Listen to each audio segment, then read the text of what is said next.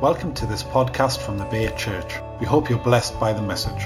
To find out more, please visit our website at w w w dot the bay dash church dot org dot u k.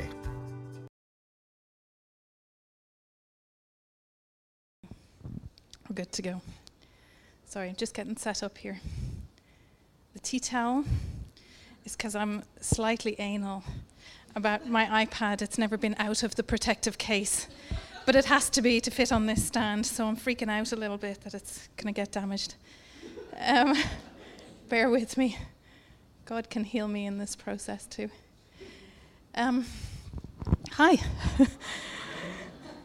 uh, this morning I'm going to share some thoughts that I've had from First John chapter three. Now, it's a fierce long chapter, so I hadn't intended reading the whole thing. That can be your homework later, perhaps. Um, so I'm just going to hit some points and do more of a general overview. Hope that's okay with you guys. Um, there is one verse, John, when you're ready. There it goes. The very first one. I'm going to spend a lot of time on that or around that today, so I've asked John to put it on the screen and just to leave it there. Um, just so it reminds us all what it's all about. Look with wonder at the depth of the Father's marvelous love that he has lavished on us all. He has called us and made us his very own beloved children. Wow. Turning this to see if I can read it any better. Glasses. Glasses on, glasses off. Um, so how I'd like to approach this this morning is to create a space. A space for us to wonder. To think about. To ponder. To consider the hugeness of God's love. Okay. I need to just start with some prayer. Lord, we need you this morning. We want to encounter you this morning. Give us hearts that are open to, to, to ponder your love for us, to receive what it is you want to say to us. Come and touch us, Lord, because the last thing we want is another intellectual exercise. We're bombarded with those every day in the world. We need encounter. We want you today. So, Lord, come. Come and speak to each one of us. Give us a fresh revelation of you so that when we leave, we're not the same as when we came in. Thanks, Father.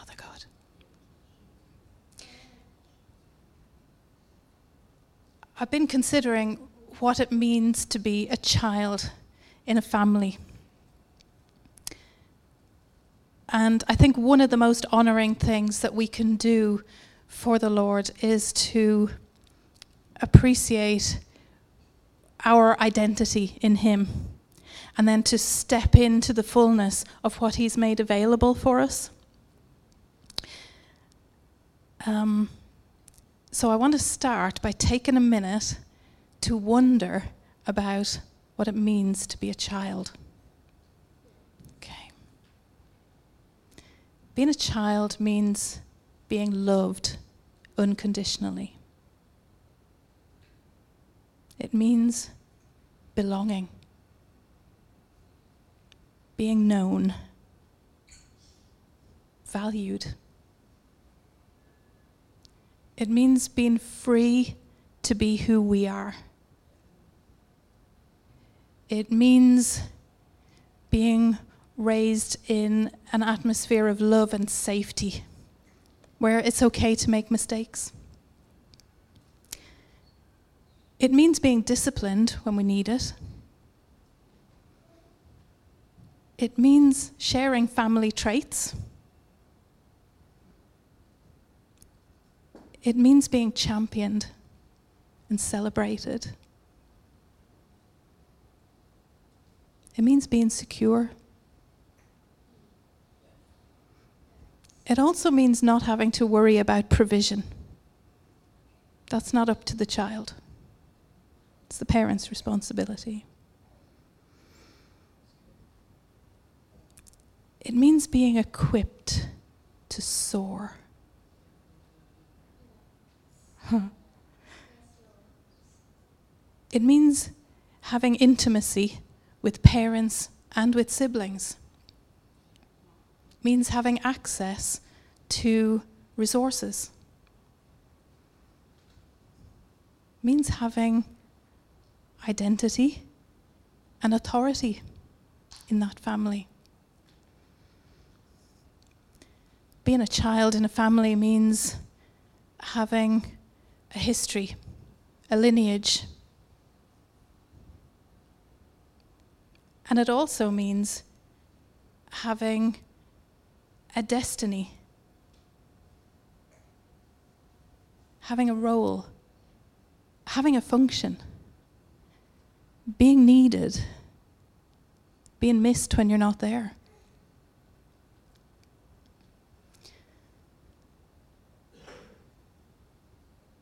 It means having a legacy and an inheritance when you're part of that family. So this is what, a, what it looks like to be a child. Part of it, anyway. Sadly, I've realized from just watching the news that one of the greatest problems of our time is fatherlessness. Our society is plagued by mental illness, isolation, suicide, violent crime, drug abuse, gang crime. Every day, every day we're hearing reports. And it's tragic. And you know, there's uh, an ex-gang member was interviewed, and he said that the people who are involved in this kind of lifestyle, ninety percent of them come from fatherless homes. ninety percent. The Ministry of Justice has a statistic as well. They say that seventy, seventy-six percent of their male prison inmates have no relationship with their dad or have no father figure in their life. I refuse to believe that that's a coincidence. There's something very wrong here. Because God ordained that fathers, their role is pretty much threefold. It's to protect, it's to provide, and it's to instill identity.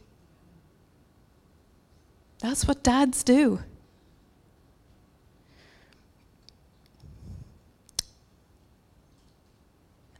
So where do we look for our identity, our significance, our affirmation? Whether we've had a great dad or whether our family took dysfunction to new levels, it, it doesn't matter. We're not bound by that. We're not held by that. Because what we do and the people that surround us, those things can change.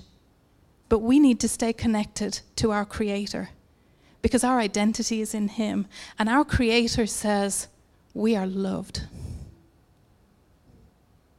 Your Creator says, you're beautiful. You're valued. You're known.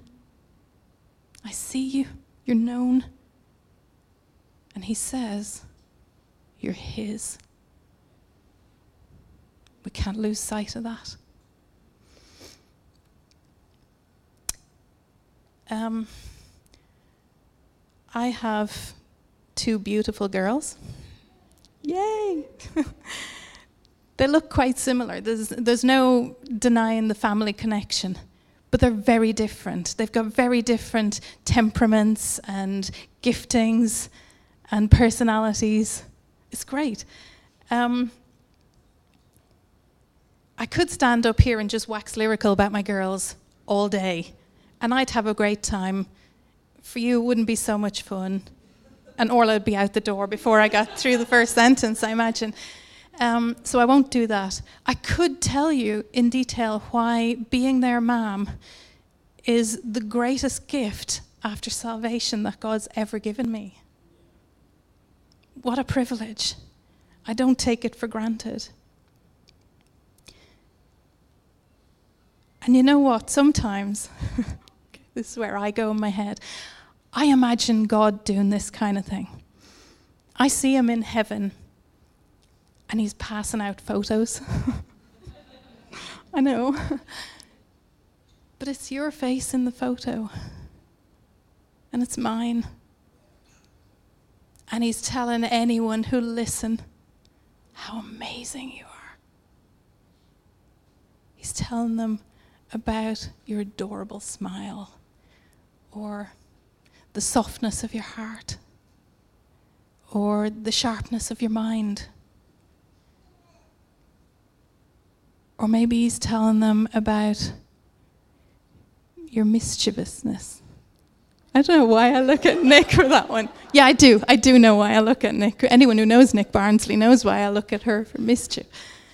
Um, he's telling them about your heart for justice,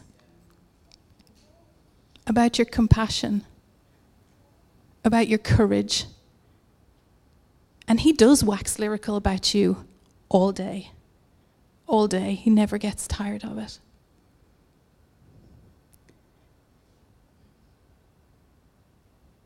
I'm convinced that God loves us uniquely rather than equally. This is a good thing. Okay, let me explain what I mean. I love each of my girls completely. They've got my whole heart.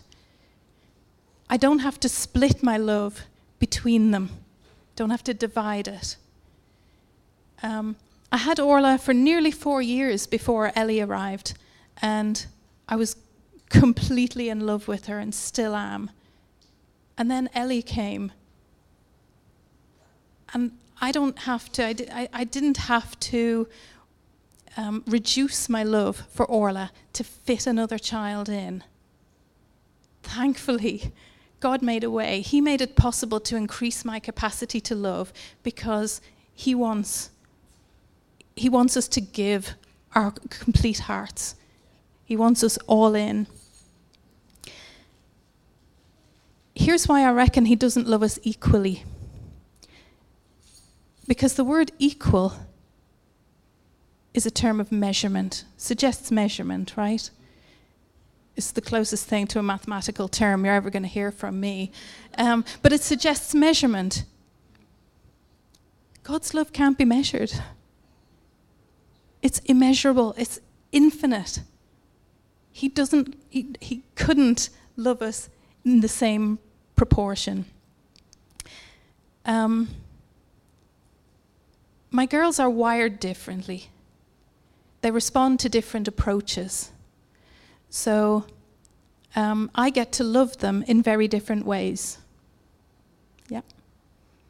Um, Orla's love languages tend to be Uh, quality time and physical touch.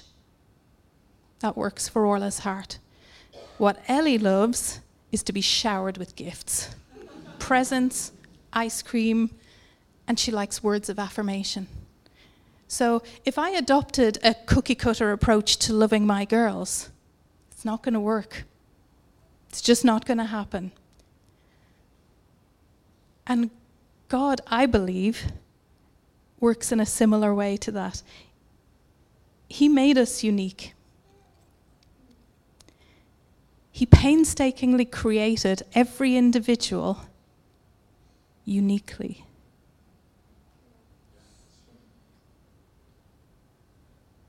You're a one-off.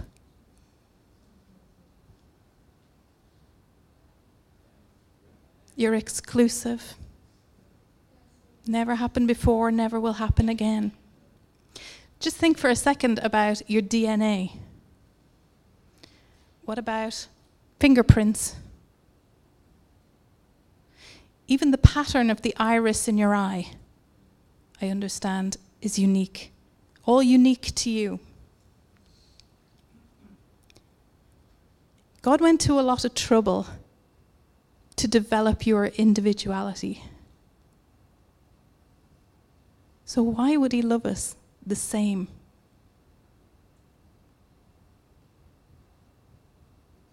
He meets us in different ways. Right, so as we've seen, John's letter begins with him stating that we're God's children. Wonder at his love. He created us. He made us his very own beloved children. Okay. I'm aware that in recent weeks and months, a lot of people have stood up here and they've talked about the importance of building relationships, of cultivating community, and developing good relationships with each other. I make no apology. I'm going to hit it again because it's a crucial part of God's plan.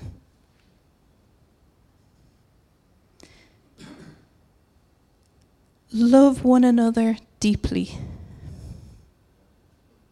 Bear with one another. Forgive one another. Jesus wasn't just making suggestions when he addressed these issues. We're repeatedly commanded to love one another and take care of these relationships.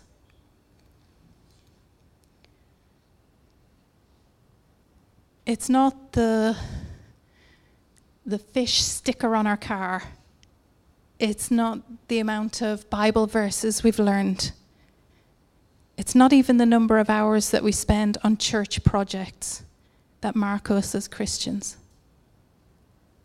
Jesus is very clear. He says, it's the way you love each other that will demonstrate to the world that you're my followers.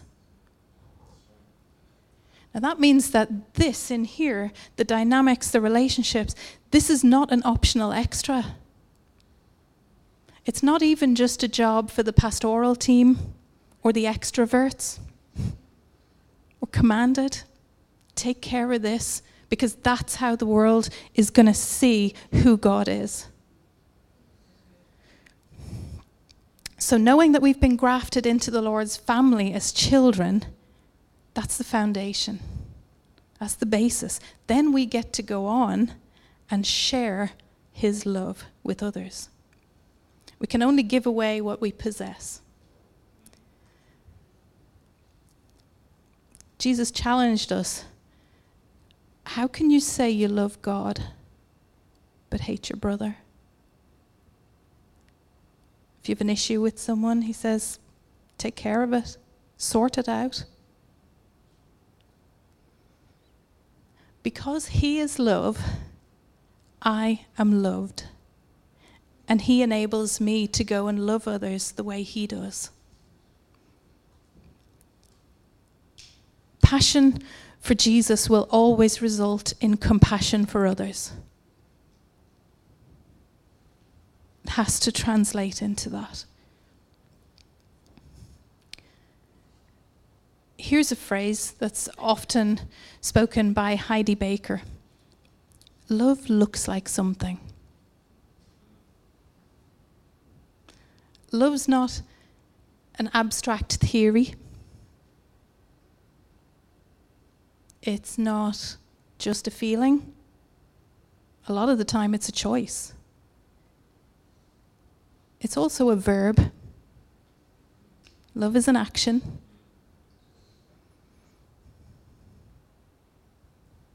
So let's wonder again. This time let's wonder about what love looks like. Real love reaches out. It sees and it reaches out. Love costs.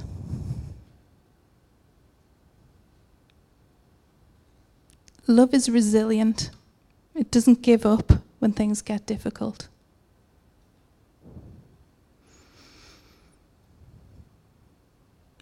Love is the greatest force on the planet. Do you know, love is bigger than evil. It's greater than evil. And it's stronger than any disaster. And love wins. Love wins. So the Almighty God, the one who is love, he came in the form of a father. That's what he said he wanted. He wanted to father us. He places a lot of significance on the role of parents, spiritual parents and natural mums and dads. There's much to learn from mothers and fathers about God.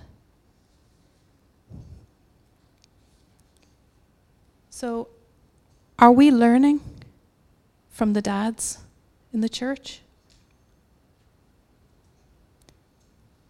Are we willing to be taught and nurtured by the mothers here? Are we being a mom and dad to those around us?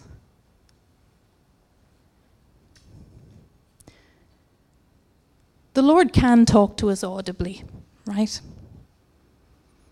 And we know from our Bibles that he can even come and write a message on that wall if he wants to. He's done it before. But more often, he chooses to reveal himself, to reveal his plans and his heart and his nature in the people around us.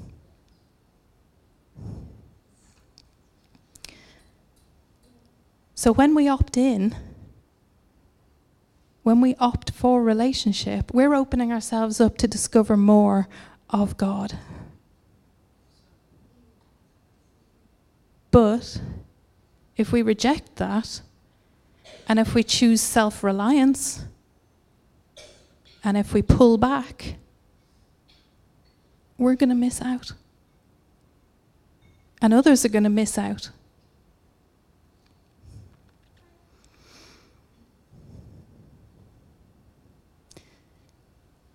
The greatest threat to love, what is it? It's fear. Fear. Mm-hmm. But we know that perfect love casts out fear. Love requires vulnerability. It's risky. It's not always easy.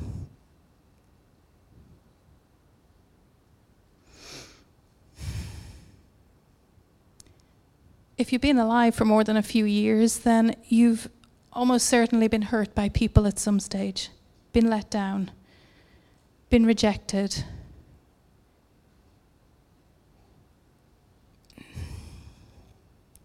And that can be a stumbling block to trusting. Maybe hard to trust God, maybe hard to trust others.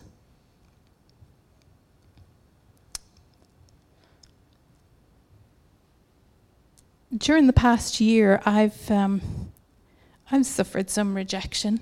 I've, um, yeah, more than I ever have, suffered rejection. And my initial reaction to that or response was, I wanted to pull back. I wanted to retreat and just withdraw from everyone and everything. It was too hard. It was too hard, and, and there was shame, and there was, oh, all this stuff. Um, But you know, in my pain, I cried out to God. And I invited him to come show me how much I'm really loved. And God being God, he came. He showed up. And he was a dad. He just came and loved me. And he spoke soothing words to a hurting heart. and he affirmed me, and he reminded me how valuable I was to him, and he strengthened me. And sometimes he just sat with me or held me.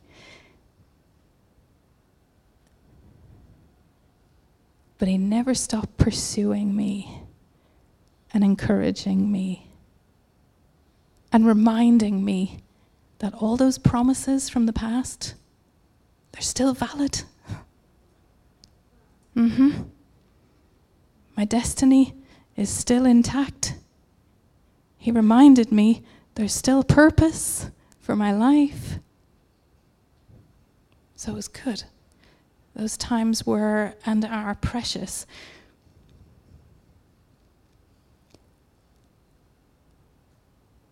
And in those times when I learned what it felt to be truly loved, I also knew he wanted more for me. And he wasn't going to let me stay under the duvet that pulled over my head. He wanted more. And so I knew I had to get up. I had to come to church. And if I'm honest, it wasn't always easy. But I came. I came in my weakness. I came in my pain. And I just stood. And week after week, I stood. And even in the midst of the brokenness, I began to open up to people. I began to let people in. And it was amazing. It was amazing because not only did I get to know some other people and they got to know me, I got to know more of God because I let them into this journey with me and I saw more of God's nature.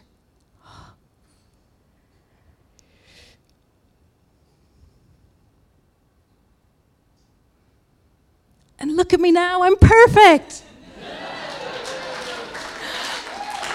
Except not. I'm just kidding. I'm so not.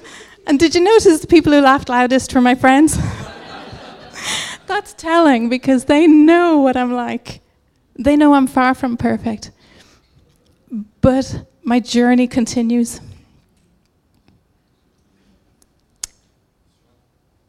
He's working on me. I've come a long way, but I'm still in process. Anyone else here still in process? Yay! Every day I get to make a choice. Do I give in to bitterness or do I keep my heart soft and open? Mm-hmm.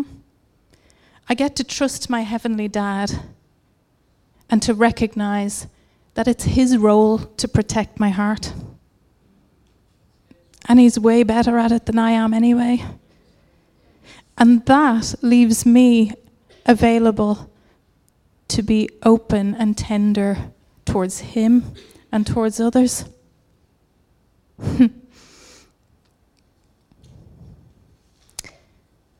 So another thing that receiving the Father's love does is drives away fear of rejection, fear of man. Throughout my life, I've been sucked into the comparison trap loads of times. Never works out well. I wouldn't recommend it. Either I end up feeling smug and superior to someone, or more often, I'll be paralyzed with feelings of inferiority. It's not good.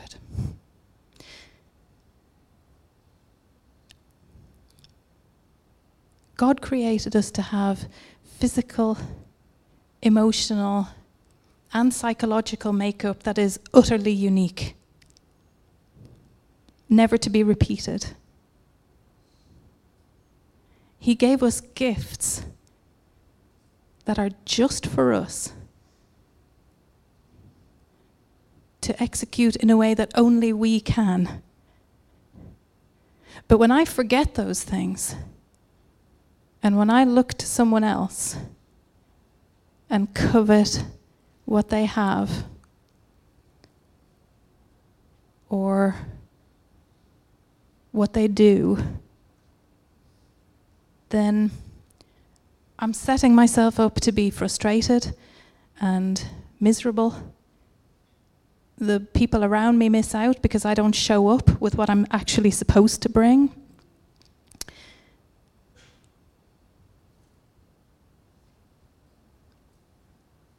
And not only is it a, a waste of time and energy, it's an offense. It's an offense to God, because He called me to be a child, His child, unique.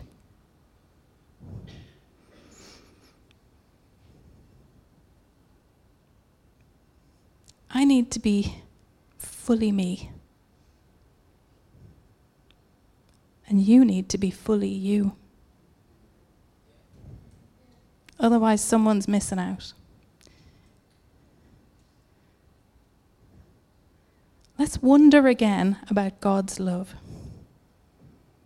Are you learning something about me, by the way, that I'm a list person? I hope you're okay hanging on this. God's love. God's love is ridiculous. I'd go as far as to use a Dan Barnsley phrase and say reflippendiculous.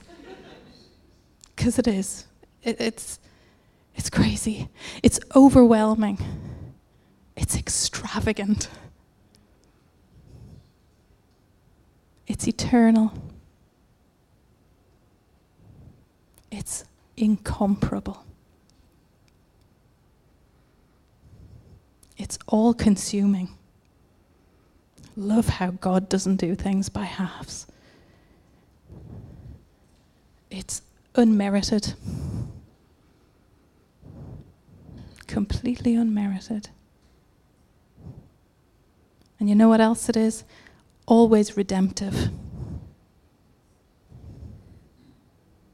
His love is redemptive. It changes things. It fixes things. Fixes things better than they ever were in the first place. That's how redemptive His love is. Better than when they were new. The love of our King has stepped out of eternity. It's not a fleeting love. It's not dependent on our behavior or God's mood. It's constant. It's trustworthy. You know what really breaks my brain is that the love that God has for His Son Jesus is the same love that He has for us. I, I find it really hard to wrap my head around that, but I trust it. He said it, so it must be true. That's just beyond phenomenal. So why did He lavish this love on us? Well, He wanted relationship. He wants intimacy with us. He wants children. His plan was to draw the world to Himself by revealing Himself initially to a very select few, and then their sacrificial love was supposed to show the world who God is and draw them in. That's still the plan, guys. It hasn't changed.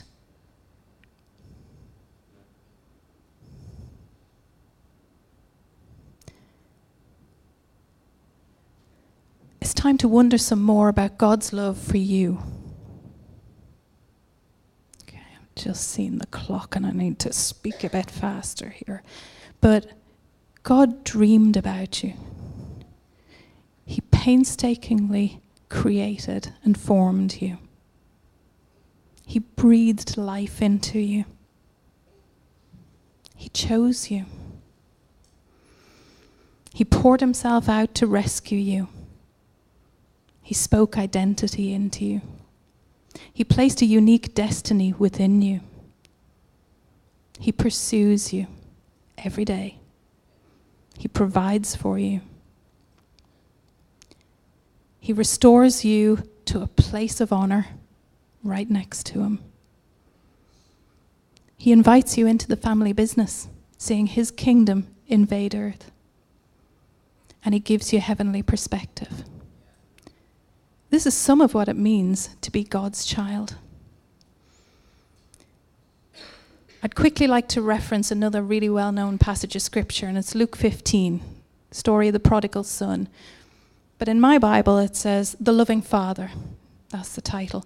And I much prefer that. I think that's a more appropriate title for it, because this passage was always supposed to reflect the outrageous grace and love of a dad for his children. So, um, prodigal means doing something on an extravagant or a lavish scale. I think that's a perfect picture of how this dad treats his boys. So the younger son gets bored on the farm, asks his dad for um, his inheritance, which shouldn't have been his until his dad had died. But he goes and he squanders the money and ends up in a hopeless and degrading situation. Not that any of us can relate to making messes, right? Never make that. Um, the other son, though, his older brother, didn't run away. He never left the farm. He worked tirelessly for his dad. He was loyal and he was hardworking. When the first boy came to his senses and returned home, the dad welcomed him with open arms and threw a party to honor him. Big brother, though, through a hissy fit, wouldn't go to the celebrations because his nose was out of joint. He felt his efforts hadn't been noticed and weren't valued. He even starts his rant to his dad by saying, "How many years have I been working like a slave for you?" Did you catch the word slave in there? He missed the mark. He missed it. His dad was looking for sons. But instead, both boys behaved like slaves. One, a slave to hedonism, pursuit of pleasure, self-indulgence. And the other was a slave to the law. He was striving for what was already freely his.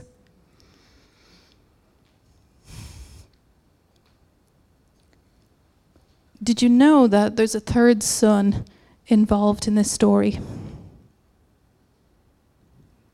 Yeah, the one telling the parable, Jesus.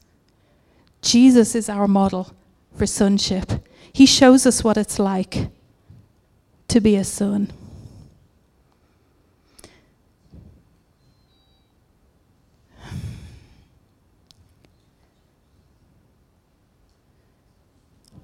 Jesus is secure in his identity and his destiny. He's fully connected to the Father. He's completely obedient to his Father. In the direst of circumstances, Jesus never doubts the goodness of his Father. He relies on his dad for provision, food, shelter, coin for taxes. He partners with his dad to minister love. Jesus operates from rest because he knows who he is and he knows his mission.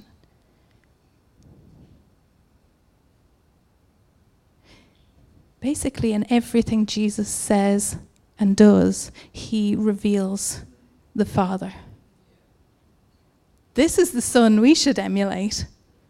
That's what we're after, because the way we relate to each other reveals who our dad is and what he looks like.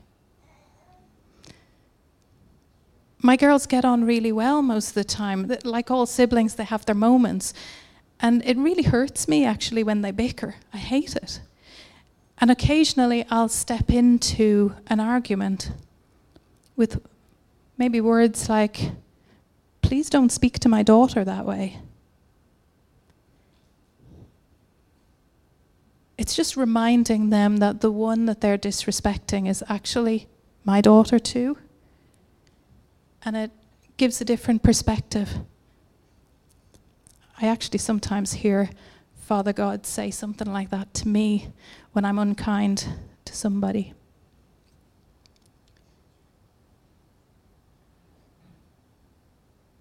I'm a mom and a daughter. I'm a cousin, an aunt, uh, a sister, um, a friend. I think that about covers my roles. Um, but by far the most important role I have in life is being a daughter to the King of Kings. Because it's in him that I get my identity. It's in him that I get my affirmation and my security. And that in turn enables me to be a better me in all those other roles as well. So, to finish, we're never actually going to grasp the depths of God's love this side of heaven. It's not possible. Our minds and, and our hearts just can't contain it. But we can try. And the past few minutes, we barely even scratched the surface. But I would like to encourage you to carry on the wondering, having begun to wonder about God's love for you. I pray that your day and your week is wonderful. Full of wonder, full of awe about God's love for you as you continue to explore your relationship with him.